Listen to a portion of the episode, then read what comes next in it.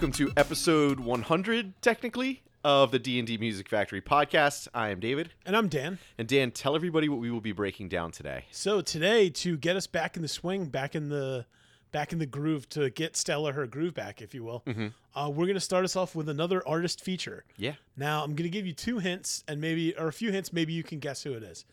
This is a person who originally cut their teeth as a heavy metal singer, Yeah. True. then became one of the most prolific singers songwriters of the 70s and 80s is often known for a singular instrument and has featured mm, ma- uh, what what other hint would I give married one of the most prolific supermodels Yeah. in the world Mm-hmm.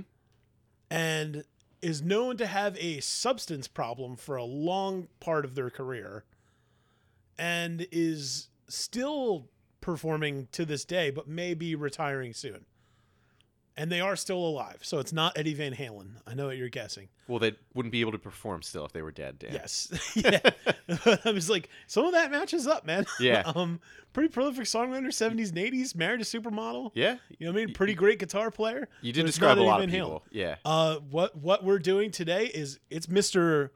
William Joel. Yep.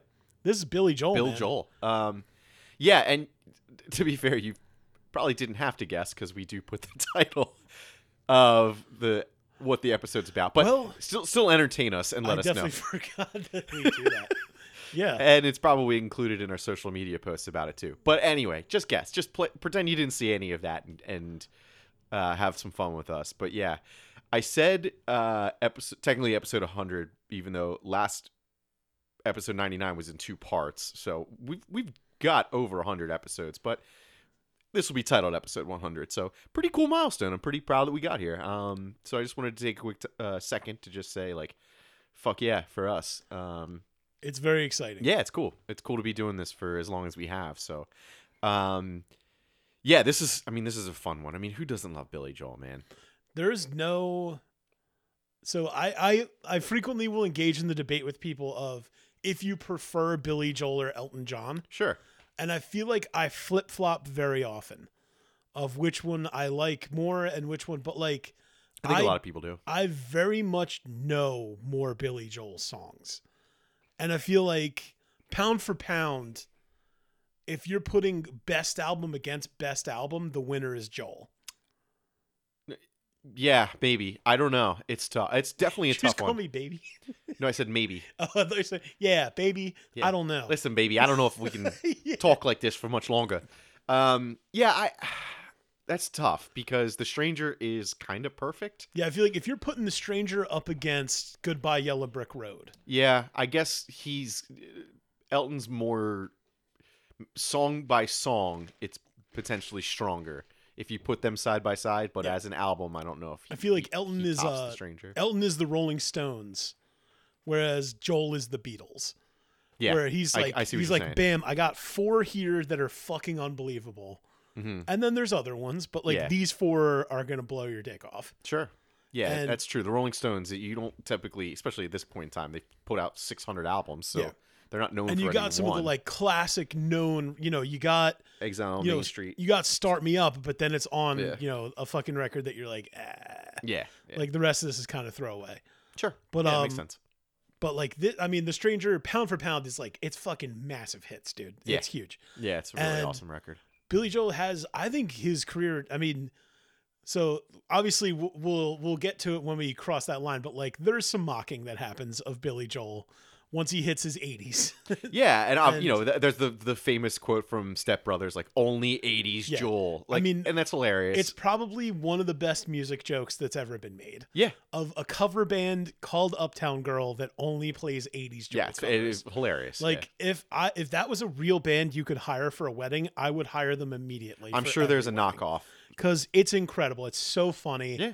And such an original idea of like, dude, we're getting a cover band for this event that's only 80s Joel. Like, yeah, so, it's, very so it's like, play Piano Man. Sir, I told you we don't do that song. yeah, like, it's fucking brilliant, man. It's so funny.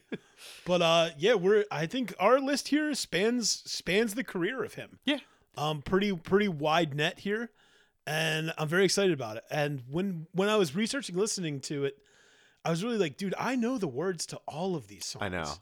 And and we also talked about it too. Like he hasn't put out a record since the '90s. He Yeah. did that classical music stuff with his half brother in like the early 2000s or something like that. Yeah. But that's not a Billy Joel record. No. Um, he ha- he Yeah, basically like 93 is like the yeah end. he's he stopped in the 90s and has just toured and there's reasons for that um somebody stole most of his money um so you'd think he'd keep putting out records but instead he was just like fuck that i'm just going on the road I think it and- was like one of those things of like records don't make money. yeah and It it was at that point like, it starting to it. flip and he realized he made way more money um And I think performing live and, I think taste was tastes had shifted. yeah You know what I mean? It was like, eh, like you know, maybe the last one didn't sell so well. So he's like, there's no, there's no point. yeah Like I'm just gonna put out diminishing returns, and like Mhm. that could hurt my touring. sure But if it's like, but if all you know, if you're coming in, all I'm giving you is the greatest hits every night, right you'll fucking come every time I show up, and people do dude. They Yeah. do. Like he still, if he played,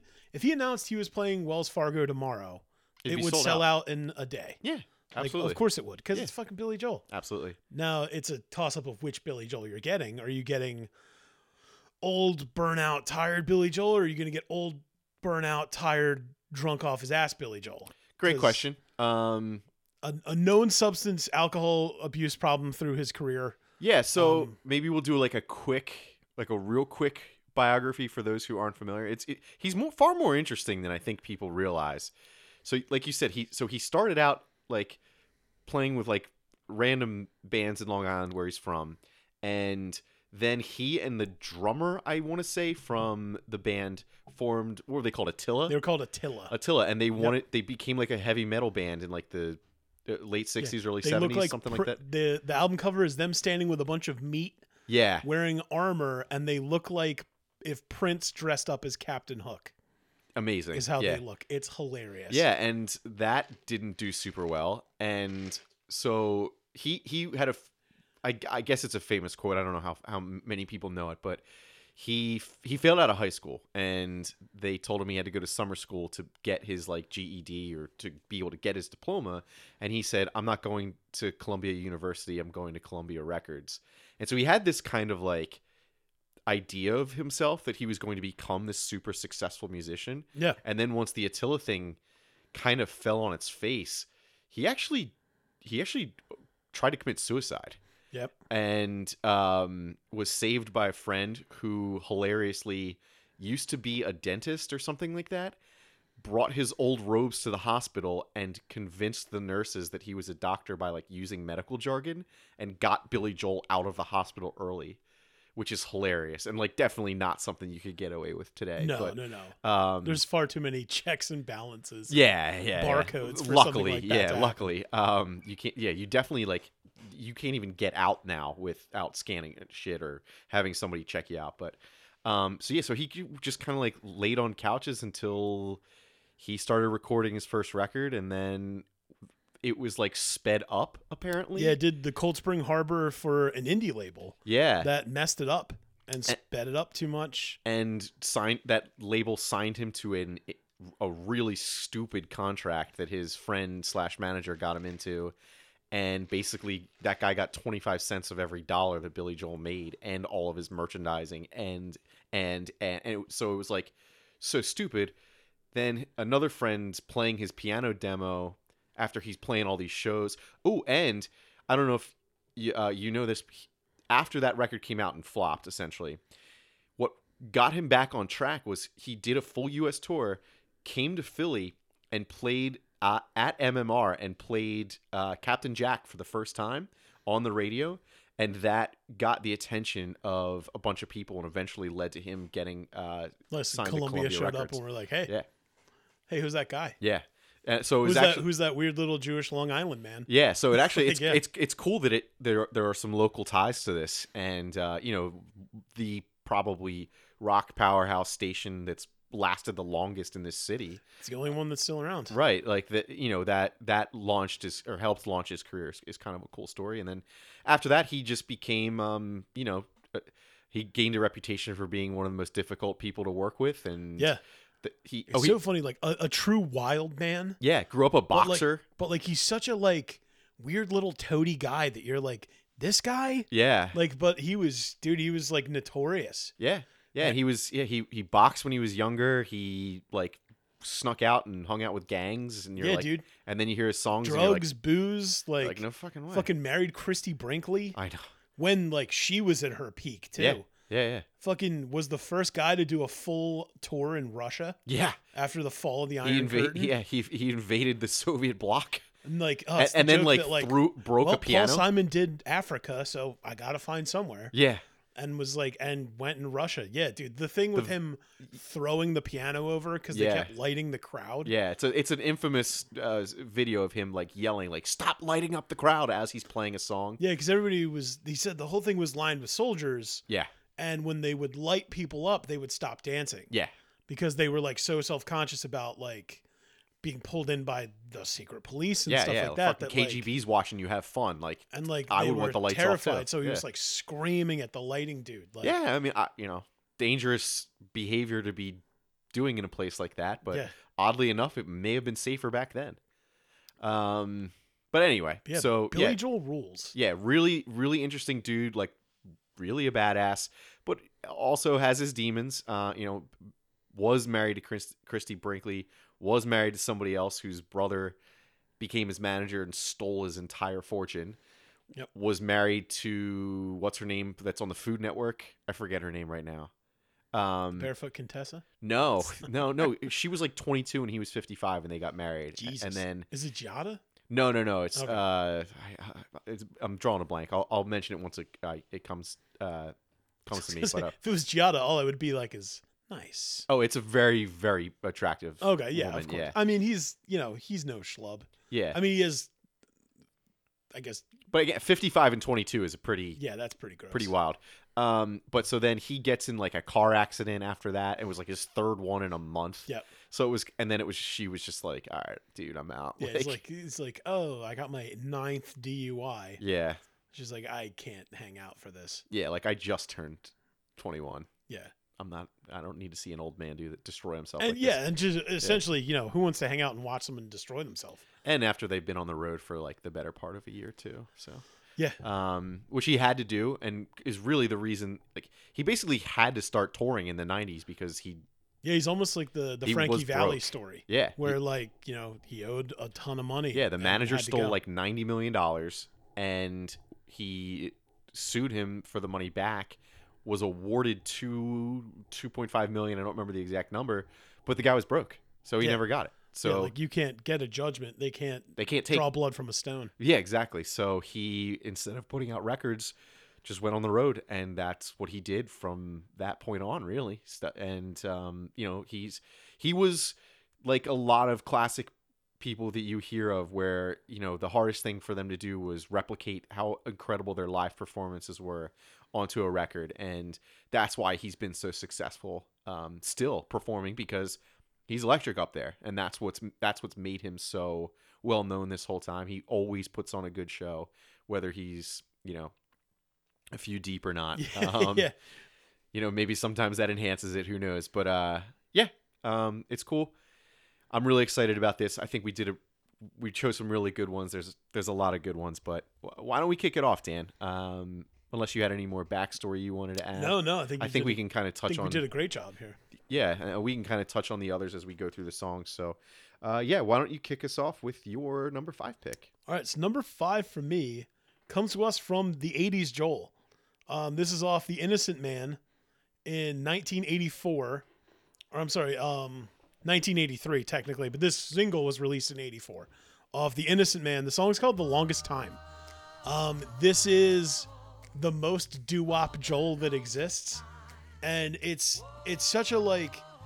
Uh, so the whole theme of this album was that he was basically looking to pay homage to his influences coming up through the 50s and 60s Mhm. and this is clearly so he says that it's um that this song is a tribute to uh in the style of frankie lymon and the teenagers i personally don't really know that band so to me this Yeah, I have sounded no like what that is. this sounded like frankie valli in the four seasons to Yeah. me of that like four guys singing harmony five guys technically singing harmony around a trash can Yeah, um, but it's also it's just a nice love song about how you know, starting out, he was like a lonely, sad guy, and he was, you know, down in the dumps, and then he found this woman, and he's so excited to be with her, man. Like it has the, uh, it just has the. My favorite line is just, I forgot how nice romance is, of just that like, uh, you know, that first moment when you meet somebody and you're really excited, and like, it's like, oh fuck, right, like this is great. I need to get back on the horse and get back at this. Um, so it's Joel on leading vocal and all backing vocals. So this is just him. Now, the only thing that I don't like is that it isn't a true a cappella track because there is like some sort of like bass synth or electric bass going on underneath. Probably because Billy Joel couldn't do like the boop boop boop boop like Yeah, super deep. yeah, yeah.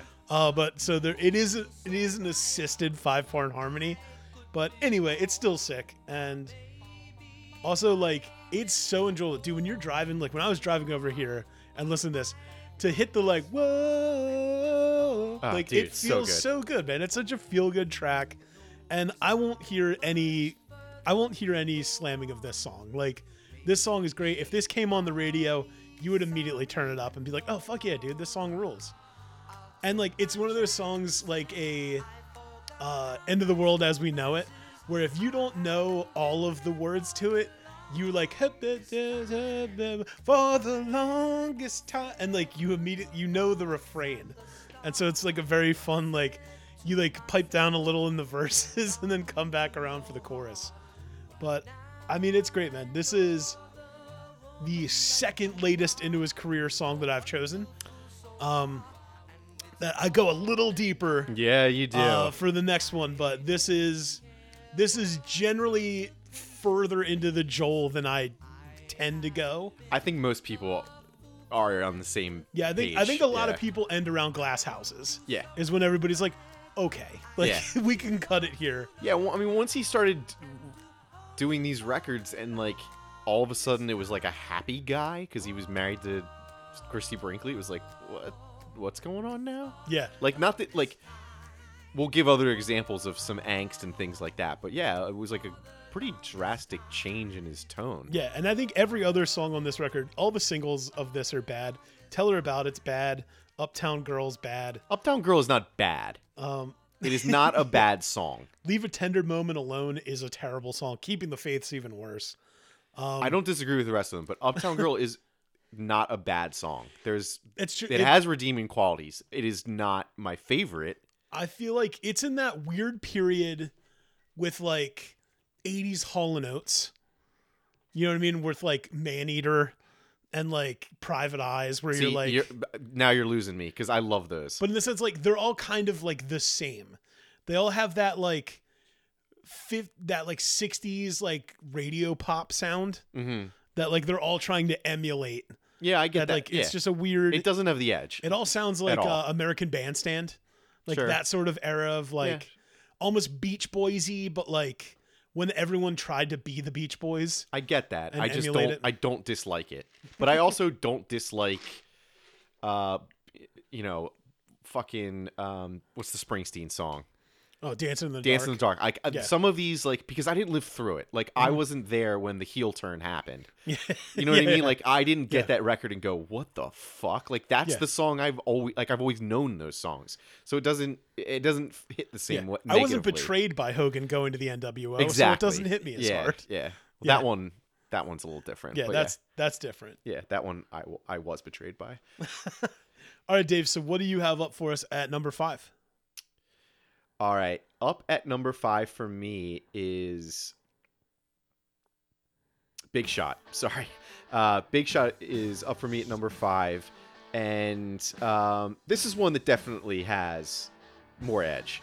And is the reason that I I chose it for my list because I don't know that like I was saying before that there was too many songs that kind of felt true to the kind of like background he had growing up as a boxer Yeah. and like A little nastier. little yeah more like this one's got a little bit more it's got a lot of sarcastic lyrics mocking somebody and um it- it's definitely far different i think than the other stuff he's put out um it's basically somebody looking at uh in a relationship a, a male character looking at a hungover or like day after partner who is like super hungover and like kind of regretting everything that they were doing the night before and basically you know rubbing it in their face a little bit. Yeah. um Or like this is your fault. You did this right like uh you know and he has the lyric where he says um you just don't remember all the things you s- said and you're not sure you want to know. I'll give you one hint honey. You sure did put on a show. You know something that people you, would think that if it was somebody you cared about that you wouldn't be rubbing it in their face but couples get into arguments so maybe that maybe it is Yeah. um Or like you everyone's like been with someone where you went out and they like embarrassed you. yes So it's less about like, oh, they're like they're like ruining something or they're doing, but like when someone like really embarrasses you and you're like, what the fuck, dude? Yeah. Like, what was the matter with you? yeah like if you I want to get like this like let's do it with home a friend or a partner or something, Right. you're just like, what the fuck? Yeah, like, let's do that in private if we're Yeah. going to get like that because otherwise, yeah, you're carrying on, you're saying things, acting inappropriately, stumbling over yourself. There's a lot of different things that could be, Oh, be dude, like, happening. you ever like, oh, when you're with, when you're not drinking and you're with people that are drunk, hmm and you're like, I'm gonna kill you. Like, Yeah, or even if like you like, you could be like on your taking it easy, having like one or two beers, and somebody's taking it yeah, and someone's like way blackout too drunk, far, you're and you're like, dude, relax. like you're you're all of a yelling sudden you're at like, people. I have to babysit a friend now. Yeah. because you're a toddler. Right, and that's you know that's what this is referencing. So um, there is uh, rumor that um, that it was about Bianca Jagger. oh, Um, although he initially denied that and said that he had never. Apparently, he said this after going on a date with Bianca Jagger. And Bianca Jagger is Mick's ex-wife. Uh, I don't remember exactly was when. she the one that looked exactly like him? Kinda, yeah. Where like they hooked up because he's like, I wanted to know what it'd be like to have sex with myself. Essentially, yeah. That's um, that's such a great story. it's Mick Jagger. What do you expect? Um, You and mean that guy's an yeah. egomaniac? Yeah, right. um, so in like 2006, it says here he denied that this was about a date with Bianca Jagger, but then he did an interview with Howard Stern in 2010 and said he did in fact write this about her, but it was after a, a dinner with both of them. Um, and he was writing it from Mick's point of view about Bianca. So Ah. either way, still about her, which is hilarious. Yeah. Um, that, she was big shotting him at the dinner. Yeah, and like I, I think that's like somebody's really got to piss you off to write a song like this about them. Yeah, Um, but yeah. This uh, this could have been on our glad yeah, songs glad you're not right aren't about, me. you. Yeah, for sure. Um, and I think another reason I really like this one is it's, it's heavier, it's it's darker, it's it's not the normal, either just him and a piano, uh, writing you know some epic ballad or the '80s stuff. No, This is the rock and roll version and of it, Billy and Joel. it sounds like a barroom compos or a compilation. or yes. Composition. Sorry. Yes, and um, I didn't say it at the time. Uh, this came off of 52nd Street, uh, which was released in 1978. So not 80s Joel, Yeah. still good Joel. Um, Pretty solid guitar solo in it. Yeah, too. it's it's kind got of unusual for Joel. Very lot of very much so for it not to be piano focused. Um, but that's one of the reasons why I've always liked this one. It's just him writing a good rock song, and I've I've always loved that about it. Yeah. All right, Dan, why don't we head over to your number four pick? All right. From for me, this is one that I think if you're not a kid who was, you know, seven, four when this came out, like this maybe not like this was on a cassette in my mom's car, That I, I I'm, I'm very anxious to hear why this is on and here. this is River of Dreams from Billy Joel's twelfth studio album. I'm gonna say technically his final album. Yes, we're not going to count the classical. We're not counting the classical from 2001. Yeah, that like eh, yeah i don't i don't know what the deal with that was just but the family thing. yeah, um so this is off of the album river of dreams um and it was like it was eh, like his album where it was almost like a more serious like point of view than previous records and it's a very first of all when it first starts it could just as easily be the free willy michael jackson song Yeah, I think I've um, they sound so similar. The often start. mixed them up. Yeah, Um, but I feel like this is a very like a very 1993 sounding song. Oh, that this yeah, could have yeah. been written by anybody. This is what the A- this is what AI would generate if you asked it to put out an aging, like somebody who wrote songs in the 70s and 80s and asked them to write a 1993 version of their song. Yeah. This is what they would give you. Yeah, like or this sounds like a song that was written for The Lion King and then they turned it down. Yes, Like, but I love this song. dude. it's good. It's just like it, it I just, moves, it I'm just surprised. It's got like a it's got like a Graceland bounce to it. Like it a does. weird, I was like, gonna I was gonna say this is him saying, "Yes, so what, Paul Simon? You were there Yeah. in the 70s, but I'm still gonna make a song that sounds like it came straight out of Africa." and so this is um, this is the big thing that this is because of his ex brother-in-law Frank Weber. That this song was basically certain lyrics on here um, from songs like A Minor Variation, The Great Wall of China, are about that and about being stolen from. Even this song that says uh, that like you know has a lyric about like something that I couldn't have lost, something somebody stole. Yeah. Um, there's a lot of in here, but I don't know what it is about this song. Maybe it's the the fact that it sounds like it could also in the middle of it have like a wee wet, a wee wet. Yes. Um, Yeah. Another 90s song Yeah. that like you just didn't expect. But I always I always liked this song. I think the piano solo in it's really good. Um, and it's just it's like a fun sort of song. Like the the falsetto and the choruses is great. Um, it's they're basically the whole song is just about the pre-chorus. Um, because they're this is one of those songs where the chorus is never the same twice, which I think is kind of funny. And then the big stop. Like, there's a big rest before the chorus comes back around again. And it's just I really wanted to include this because I feel like it gets forgotten so much. Because Yeah. it's way after I mean, if you thought people shat on 80s Joel, this is 90s Joel. yeah, and it's way after um, Yeah, way after.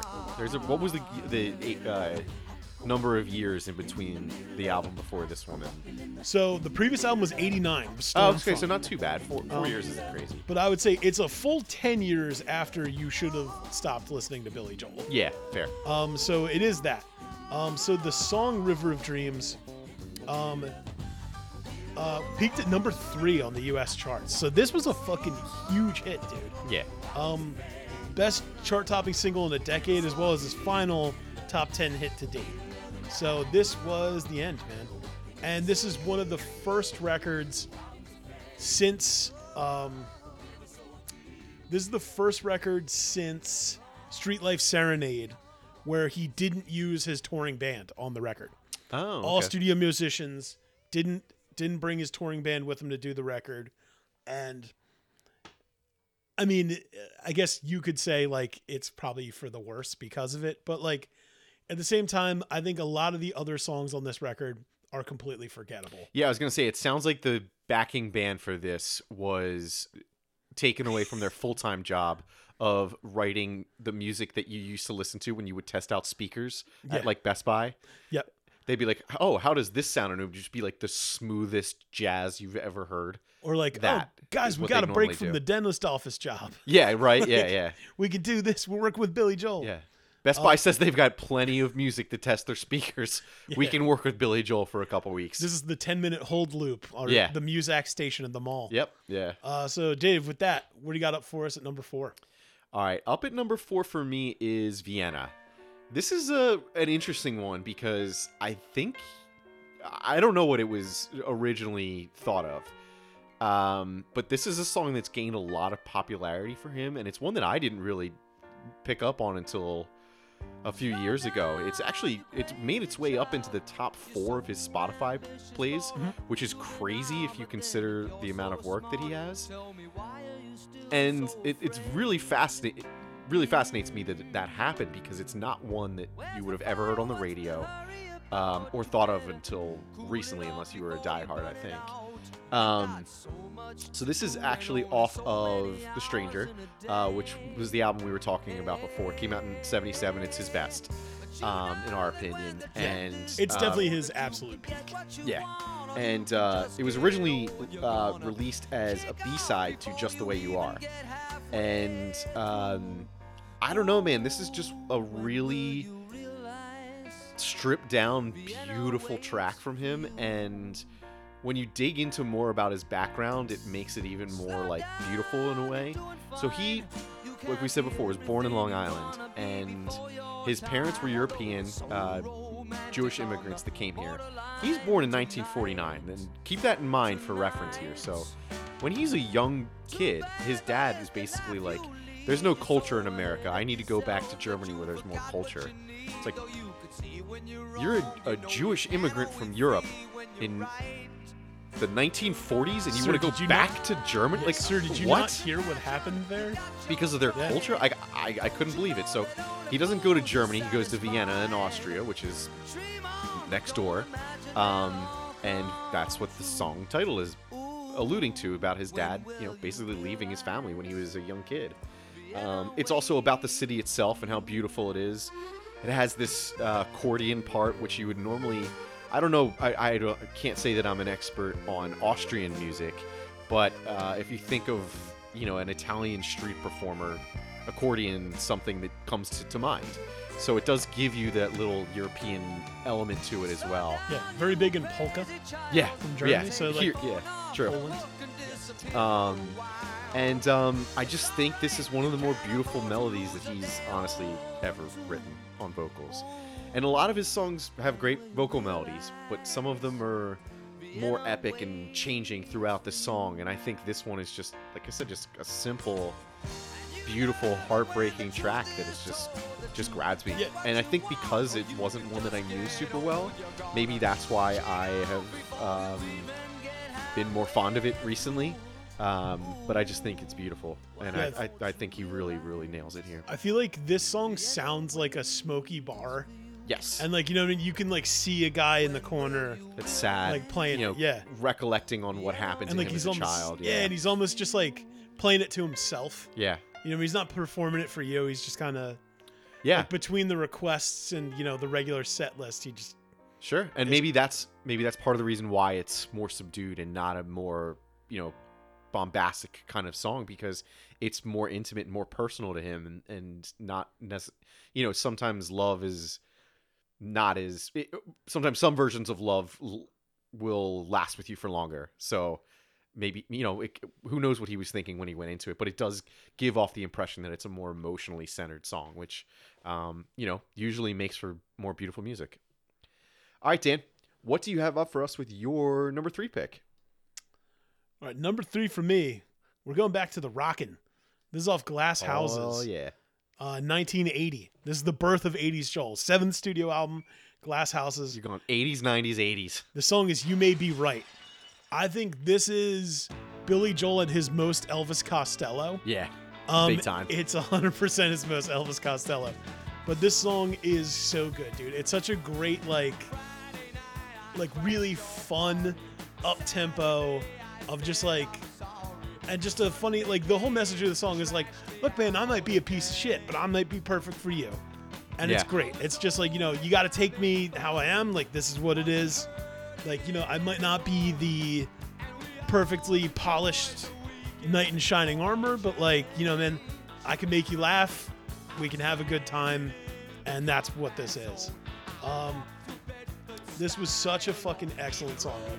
So I think this album was the first single released from it, and I think it's still better because it's still rock and roll to me is the worst Billy Joel song um, that was off of this. I I think so. I do not like it at all. I don't mind that one. Um, I don't know what it is, but I never dug it. Um, so this song um, reached number seven on the charts, which is a pretty big hit for him, man. Yeah. Um, unfortunately, it failed to chart in the UK, which is pretty funny.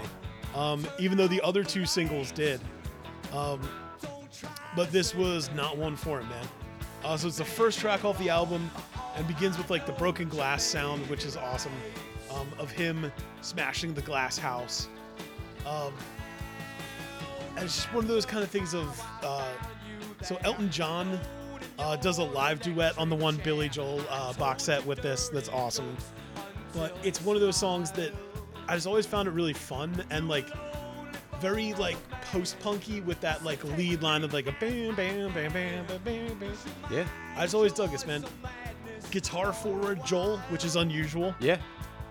but it also I feel like he's really belting the song out, which is pretty cool. Like it's not snarky and it's not like subdued. It's just it's very like wham wham wham wham wham, it's really fun. Uh, it was also used as the theme song for the for the show Dave's World, featuring um, Super Dave, aka Funk Marty Funkhouser from Curb Your Enthusiasm, R.I.P. Oh, Yeah, yeah. Um, and that was like a short-lived sitcom, I think on like Fox back in the day that my parents used to watch.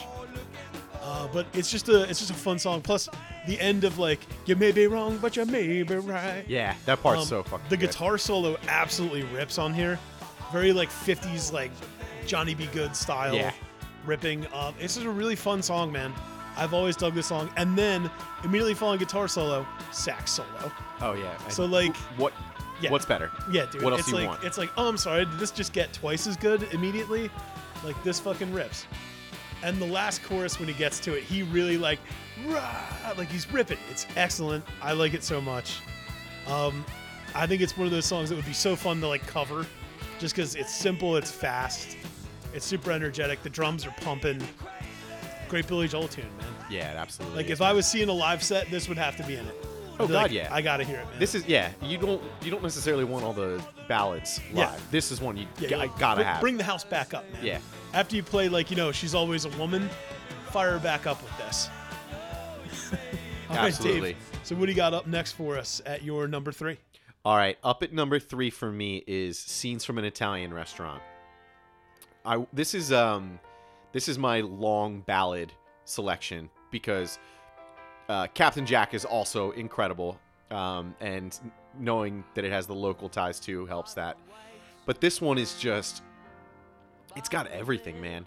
And you know I've I've discussed this in in other episodes with songs where sometimes when you get something long that kind of jumps different genres throughout it, Yeah. it can really be just like a beautiful, almost album within itself. And that's the impression that I get here. Am I a little bit biased, being an it- you know somebody with Italian heritage? Yeah, absolutely. that 100% is always played into this, and Plus, my like- love for this song. There's nothing more fun than the opening of just bottle of red, Yeah. bottle of white. It's it's beautiful and just Maron, what a great song. I had to sneak that in there somewhere. Um, gabagool. Yeah, um, yeah, it starts out, you know, little soft, and you just kind of painting the picture for you, and then it just kind of like almost like a Meat Loaf tune. It just kind of like goes and builds and builds and builds into these like other more rockin' parts of the track, and it's just it's just fantastic start to finish. And it has the little accordion in it. Yep, just like I was very saying, much sounds like you could hear this playing. right? Like I was saying about the last track. Um, yeah, so this is off of The Stranger again from '77, the best album he has, and it's just i i what else is there to say? I mean, it's got like I said, three different sections. The they're titled the Italian Restaurant, which is the first like minute and a half. Then we get into Dixieland Jazz for the next minute, and then a piano solo. Then we have the Ballad of Brenda and Eddie for the last three minutes, roughly, of the song. Yeah. Uh, it's a long one, so I'm not going to talk through the whole thing. But um, you know, three very distinct Yeah. parts with The different sax sounds. and the strings and You know, clarinet in here too. yeah. It's just Was oh here it goes. It just hit. Just Yeah. hit. Um, yeah, and it's cool, and you you know it's great to hear him. Um, you know, this is one of the more the songs with some rockin' parts that also has a lot of piano forward stuff too. Yeah. And let's be honest, that's what we're all here for. I mean, he's an absolute maestro on the piano. It's almost like, a uh, like a Bohemian Rhapsody. Yeah, it is. it's it's it's the his slow part to the fast part, It is and then back to the his version of that. I would Yeah. I would say that's a great comparison. Um, you know, it doesn't have a Brian May guitar solo, but it's got this little clarinet thing going on. Yeah. Not quite as interesting as that, but Bohemian Rhapsody is kind of a perfect song. Yeah. This is a, pretty much a perfect song, but it's not Listen, I Bohemian still like Rhapsody. peanut butter and jelly. It's not as good as pizza, but I still right? like yeah, it. Yeah, and that's why it's number three, not number one. so like, yeah. yeah. Um, and yeah, man, I just like you know if you're gonna listen to a long song of his, and there are plenty to go through, um, it's hard to argue with this because it doesn't it doesn't drag at any point. It changes now. It's into the oh oh part, and it Yeah. completely flips. in this Brenda part. It's just, ah, man, it's just a fun track that takes you on a bit of a roller coaster, and you don't really know what's coming next, even if you do know the song well. It can sometimes throw you for a loop. I feel like, Then it goes Um, in like the the Vince Guaraldi like Charlie Brown yeah, like piano solo in the middle. Mhm. That's great. Absolutely, dude. Um, this one's great, and I feel like this album was like really his. It was the one where he kind of got the most control. Um, he'd find he'd worked through a few producers uh, leading up to this point, and this one for a lot, you know, from getting the producer right, the backing band right, finally, which was something he had always had issues with in the past. Um, it really came together perfectly on this, and you can hear all of that magic working perfectly in this track. I think so. That's why it's uh, in the top three for me. Hell yeah. All right, Dan. Why don't we take it over to your number two pick? All right, number two for me comes to us. Well, number two for me comes to us from the year 1974. This is off of Street Life Serenade. The song is called "The Entertainer." Um, this is my favorite. My favorite Billy Joel song about Billy Joel, because he writes a lot of songs in first person. Yes, he does. Yeah. Um, and this is my favorite one. Um, it opens with just open strummed guitar. Like it's just, it's very bombastic, very, very like we said, Bohemian Rhapsody, very Freddie Mercury, like you know, shouting to the crowd. Um, it's it's very epic sounding even from the start, and then has the great the great drum roll in. Phil is excellent. Um, it's a it's kind of a cynical and satirical look at fame and what it is to be an artist. And I think it's a very, very Billy Joel yeah. style of doing that. Of like the idea of like, oh, this all looks so good to you because you have no fucking clue what this is. Yeah. Like you have no idea what this life means. And you know, the you know, I learned to dance with a hand in my pants and I rub my neck, cut them a check, and they go their merry way. Like I'm doing everything and they get a piece of it, and that's just how it goes.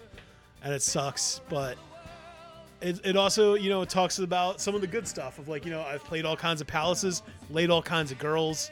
Like this life's not awful, but the idea that, uh, and the lyrics of it are so good, man. Of like, Yeah. uh, you know, if I get cold, I won't get sold. I'll go in the back in the discount rack like another can of beans.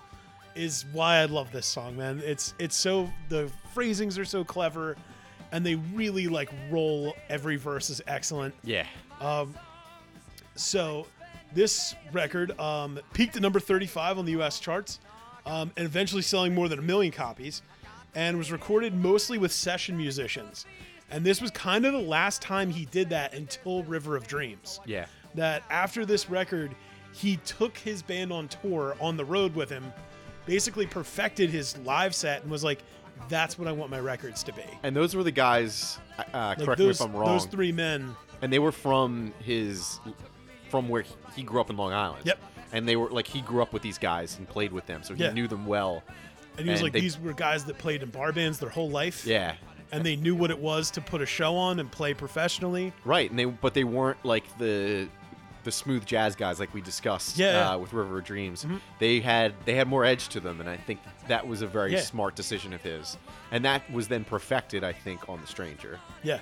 And it's it's perfect, man. Um so this record um the big thing it was his first time um playing with a Moog synth too. You can hear Yeah, yeah, I on this gonna- song. I was waiting for Um, you to mention it because I was excited too. It starts like right in the beginning, and it's it's got like a very cool like almost like bagpipey sounds that Yeah. he, he gets out of it. It's really interesting. It's a really weird sound. Like I've very rarely heard Moog sound like that. yeah. It's very strange. It's cool though, man. And I feel like this song it hits a peak where he gets the I'm the entertainer. I've been all around like came to do my show another serenade and he like rips like another serenade. Yeah. Like and I'm like I could see like you see live videos and when he does it live, he like stands up and slaps the piano and like gets off, kicks the stool out, and you're Yeah. like, fuck yeah, dude, like rip this song. This is so sick. Um it's the only single from this album is the is a big thing. So this record didn't sell super well, but this song was gigantic. And then the other fun thing I found out about this is the picture on the back.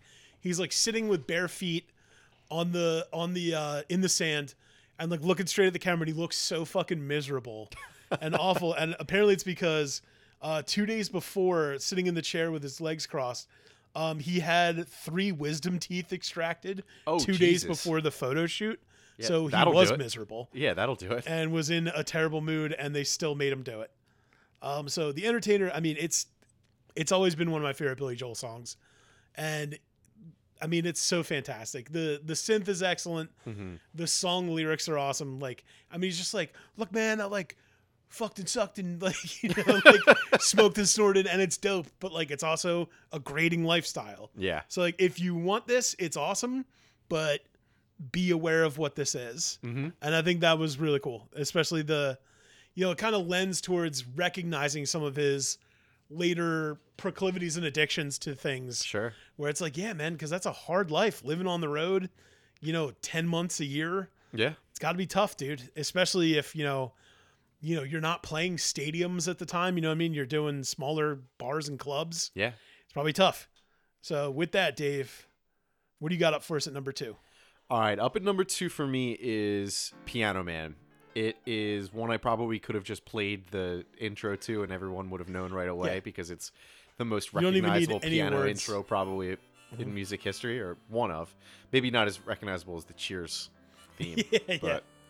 It's close. Or Charlie Brown? Yeah, that's true. Yeah. You know what? That, now that we're talking about it, there's a lot of them. Yeah. But um, I mean, it's it's his signature song. This is the Mm-hmm. one that he's most well known for. It's him. They call him the piano. that's his Man. yeah that's his nickname and uh, to that point and to your point about the entertainer it's another song that looks inward Mm-hmm. about what he's going through and experiencing and um, of course he made it into a beautiful ballad that um, you know one of the greatest songs of all time. Yeah, just a perfect painted portrait of the places he is. yeah and what he's had to do and do, do continues to do to get there Like, so. like it's it's Cormac McCarthy level like environment painting. Yeah. Where you're just like you can feel this place. oh yeah.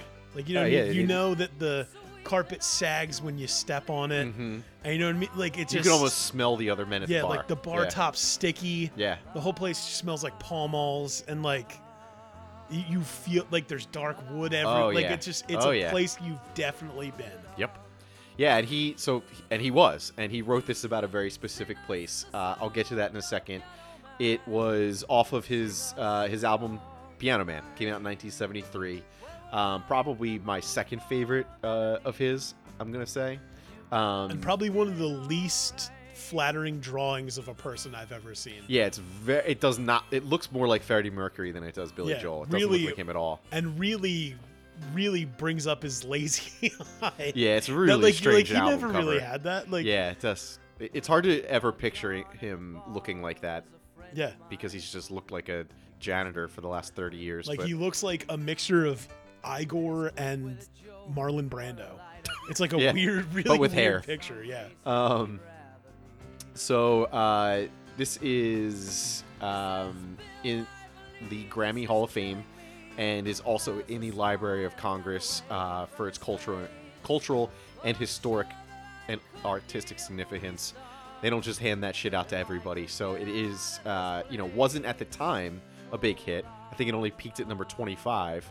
But um, as his popularity grew, so did this, and Yeah. you know, for good reason. It's it's, It's- epic. it's a perfect like the the the the line about like how the guy was like a really fun guy with the jokes and light up your smoke Mm-hmm. and then like it cuts to like bill i believe this is killing me Yes. Like, Yeah. that you're like oh it's it's such a like it's such a perfect portrait of this fucking place dude That just so how how you know that he's so w- what was going on at the time. So this um this was he was basically after he had recorded this record, they went on tour for a little while. When he came back, he, he didn't have any money. Like they they weren't making any money at this point. So in 72 73 um, the, there was a bar called the Executive Room Bar in L.A. Uh, he's he was living out originally from New York, was living out there after he started uh, making the records, and he played there for like six at least six months in a row, like just every night basically. Mhm. And this is his interaction with the, the regulars and and people that were there, and you know it's fictionalized in quotations. Um, I'm sure most of these people were just different names, or it's yeah, a, it's took a com- some liberties. yeah, maybe it's a, you know maybe he combined three people into one because you know you can't name every derelict at this bar because I'm sure there were plenty. Um, the the line I don't know why, but he's it- just the, the way he switches the normal phrasing of gin and tonic to tonic and gin to make the rhyme work. It's just it's not it's not complicated. It's not the most you know prolific uh, No. lyric writing of all time, but it's stuck with me for my entire life. And I think that like, at, you know, as a man who's enjoyed a few gin and tonics in his day, Love a um, yeah, who doesn't? Um, it just it just has always stood out and always been something else that I love. It's it's showcases his piano playing um, throughout it. If you're if you're not listening to what he's doing throughout the entire thing, you're missing out. Uh, it's it's very very much in swing, um, Yeah. which is unique for his his style of songwriting. And um, I, dude, like, what else is there to say? It's fucking Piano Man. and like the the recognition of like and i think i think the most interesting part is the the recognition from him of that he's too good to be there too Yeah. with the like they sit at the bar put bread in my jar and say man what are you doing here yeah, yeah. because like like Li- if, if, if the this man guy had fucking confidence. played you Yeah. this song you'd be like like if i if i was in panicos today and there was a guy in the an corner playing this song Yeah. that he wrote i'd be like what the fuck like how are you What, not yeah, what are you doing? why doing aren't you here? at That's Capitol. Records making a million dollars? Right. Um, yeah, it's it's really it, it is a strange thing to think about that he was just at this bar like shredding Yeah. and playing like one of the greatest songs ever written to a bunch of drunk sailors who had no that, idea who the that fuck he couldn't was. give two shits about him being or there. him or anybody else Yeah. being there. unless- Also, I wish I remembered who wrote the joke because I think it's one of my favorite music jokes I've ever read online. Was just, man, for a song called Piano Man, that guy on harmonica sure never shuts the fuck up. that is fucking Like that's one of the best jokes I've ever That heard a about a song. great I'm joke. like, he's fucking all over this track. Like, what the hell is this? That is a great joke. It's just Holy a shit. great, brilliant joke about Wow. this song that I I have remembered all the time to this day, and I probably read that ten years ago. I probably won't forget that either. Yeah, Um, all right, Dan. Oh, let's do some. Do we do we need to do B sides? I guess we could, we could do mention a some? few. Okay. There's a few that uh that hadn't gone on here. So we both said it already, but Captain Jack yeah, Captain is a great. I mean, one of the better songs about cocaine. I just feel like it's it's Billy Joel's "Take a Walk on the Wild Side," with That's like his comp. description of like you know downtown New York City, of like you know man, it's weird here. Here's like the you know the closet queens and the you know the drug dealers, and here's the place. But you know, if you come down here, you can get a lift. You know what I mean? You yes, can you can. you can get what you need to to survive the night. yeah, Um, I would also say, uh, just the way you are is his biggest single ever. yeah. Um, won a Grammy, Grammy for record of the year. Um, it's just, I don't know. It's great. It's a great song. It's a great song. Yeah, it's a great song. Um, it's just like if I'm going with the the slow romantic, I feel like there's there's a few that I like. Like I don't think it's as good as uh, something from the Beatles. Oh, you know what I mean? is. Like, so it's like, it, and I think of it very much in that vein. So that's I always of kind my of, that that's like top ten songs ever written for me. Yeah. Something. Uh, it's beautiful. um, uh, I guess, uh, what else would I put on there? Um, oh, I, I don't think it's a great song. I think it's a great theme. Is Allentown. Yeah, Um, agreed. And if you've been, if you're a person that's never been to Allentown, Pennsylvania, it's pretty fucking apt. Yeah, you don't need to go. Now, Allentown's shifting now. It's definitely different culturally than it was even 10 years ago. Sure. Yeah. But I can't imagine what Allentown was like in 1983. uh, no. Um, I Yeah, or. Nylon Curtain would have been like 79. So like Yeah. you know posts or so probably writing about mid it from mid even gas earlier. crisis. you know Yeah. I mean? or like you know if it's like early 70s. Uh, I can't even imagine like post Vietnam Allentown. Yeah, not for me. Probably rough, man. Yeah, not for me. Yeah. Uh, were there any for you that you have that you uh, reserved and didn't quite make it? No, because to be honest, you kind of shit on some of the ones that I may have to- talked about, so uh, we don't need to go into that. And you know, to be honest, like uh, everybody knows the other ones. You know what I mean? Like, yeah, like he doesn't have thousands of albums, so That's fair. Um, you, it, the, there's other popular ones that we didn't mention or we did in passing throughout the episode that would have made it here, but we don't we don't need to dwell on it. Um, all right, Dan. I guess go ahead and give your number one pick. That I'm pretty pissed I didn't. get to Number one, the best Billy Joel song. It is the best Billy Joel song. It's moving out. Yeah. Anthony's song. Eh, there's no question. it's like how you not fucking with this song. It is like this is one of those. If I had to choose a white people's anthem, this is up there. This is up there with "Don't Stop Believing." Or maybe maybe Piano Man's more of a classic sing along song, so maybe that is. But I don't think there's anything more fun in Billy Joel's cat- catalog than Cadillac. God, no. It's fucking. It's so good, man. Another dude, another Italian thing, chicken cacciatore. It's it- It's so good. And like, yeah, dude. He's like, like a mystic Don't toes down on Sullivan, Street. It's so great, dude. He he's basically like Tony Soprano level of hero to Italian Americans. I'm dude, telling you. And it's when that that um chromatic rise into the chorus of the mm-hmm. na na na na na na na. Mm-hmm.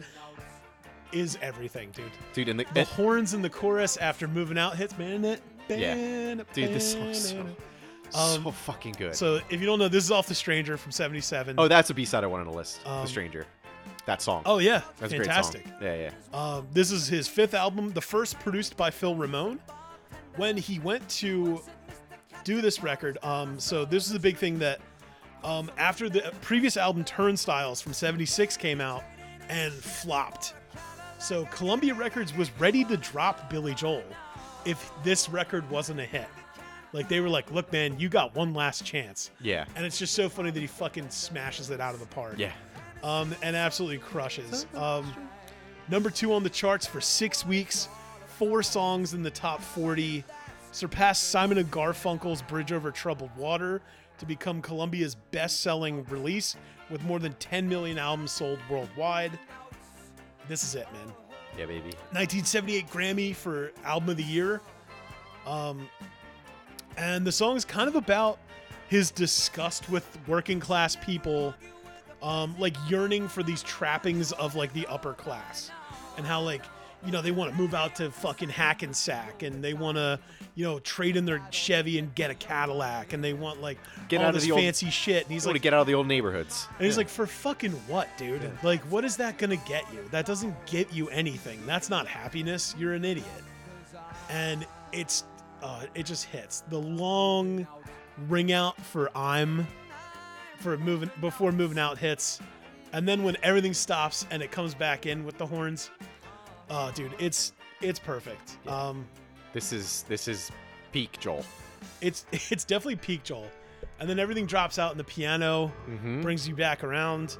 Um, so Cashbox Magazine said that the song is growling cellos and a pulsating rhythm section set the mood for Joel's threatening indictment of middle class values, and that it has one of the best choruses he's written in some time. Um, I think that's a perfect apt description of this song. It's just, it's just fantastic, man. It moves, it swings. Like heart attack, like who the fuck Dude. is not belting that shit out? It's incredible. It's the it's the Sweet Caroline of Billy Joel's catalog, Yeah, and a much better song. and a way better song. Yeah.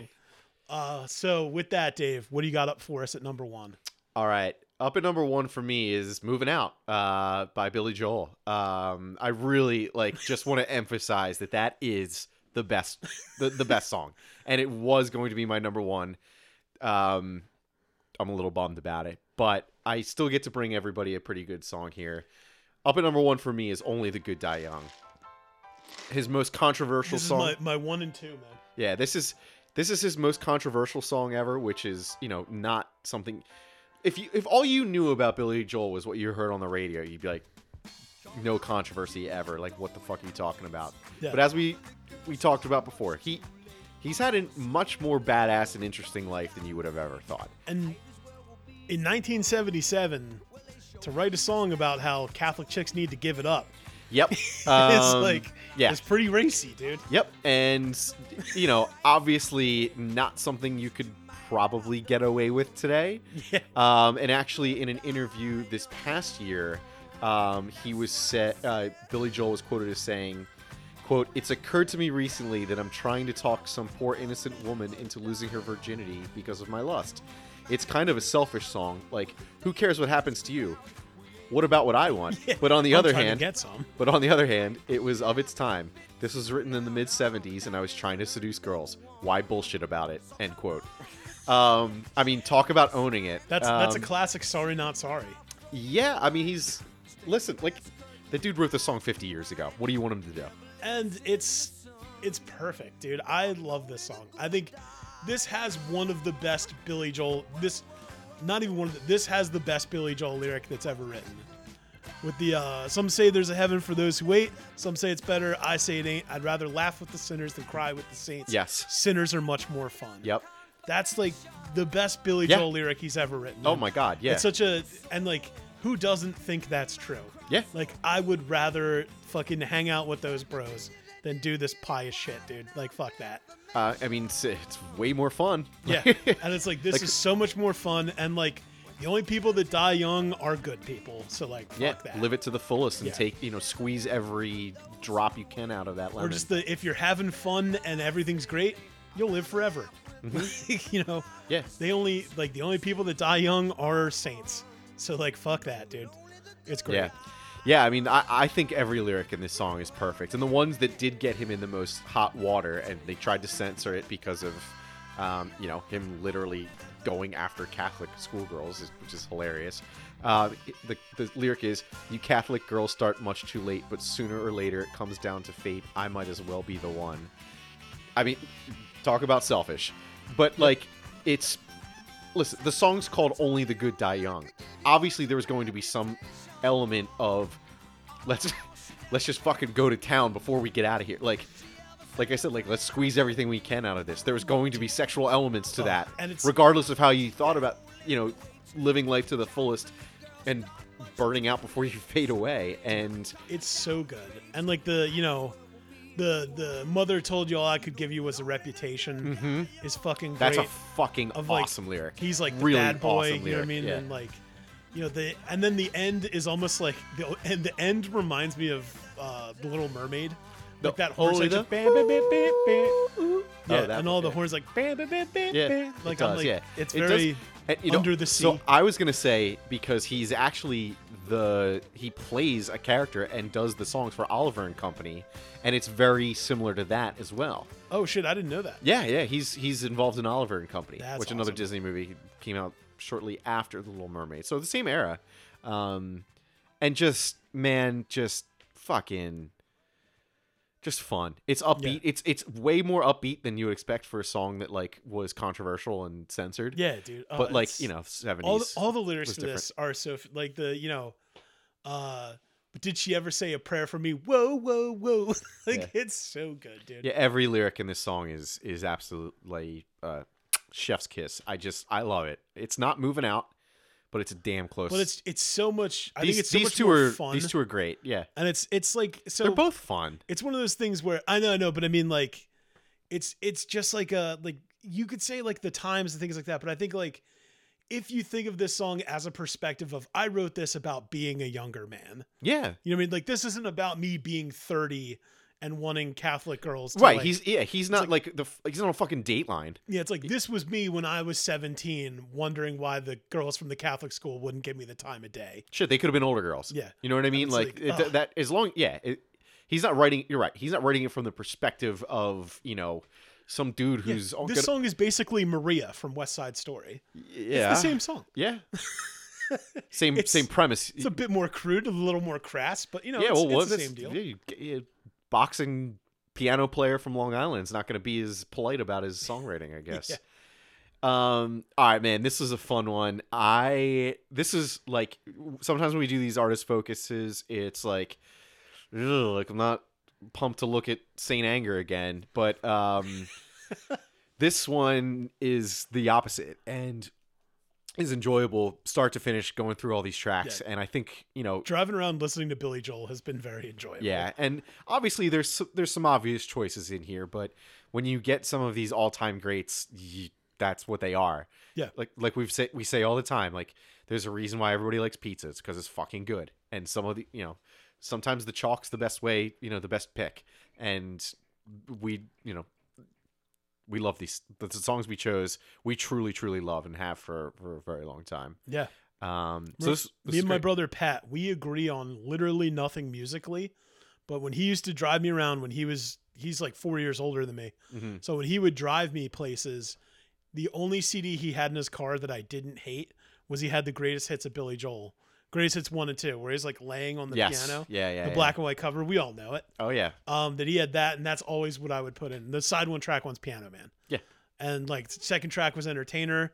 Like I still remember like the fucking order. Uh, that's how you know, like, you really, really loved something. yeah. Like when you can still think back on the order. It's like it's like knowing a friend's phone number by heart. Mhm. Like that, you know, you've had that friend for a long time. If you if you can do their phone number without looking their name up, Your parents' last four are still two nine four one. that's right. I still remember that. If I don't even know if they have it, but that was it. yeah, yeah, right. Yeah. yeah. It's like they might not even because I don't think my parents have a landline anymore. Yeah, I think after like the four millionth uh, spam call, they just ripped it off the wall. Yeah. Same is- deal. Like yeah. I think their phone number's still connected. They just don't have a Yeah. house phone. I think technically I have a house phone number, but just because it, I think it's cheaper to get one. Yeah, the, that's my parents too. They're like the bundles less. Yeah. Can't believe we got into bundling. Uh Billy bundling. I, I see it. Yeah. we're really I see we're really in our thirties, huh? Yeah, we really are. All right, this is a fun one. Um, let us know on social media. Hit us up and let us know what your favorite Billy Joel songs are. Maybe we didn't mention one that you're a big fan of, um, or let us know what you thought of our choices. And don't forget to like and subscribe on your favorite podcasting app.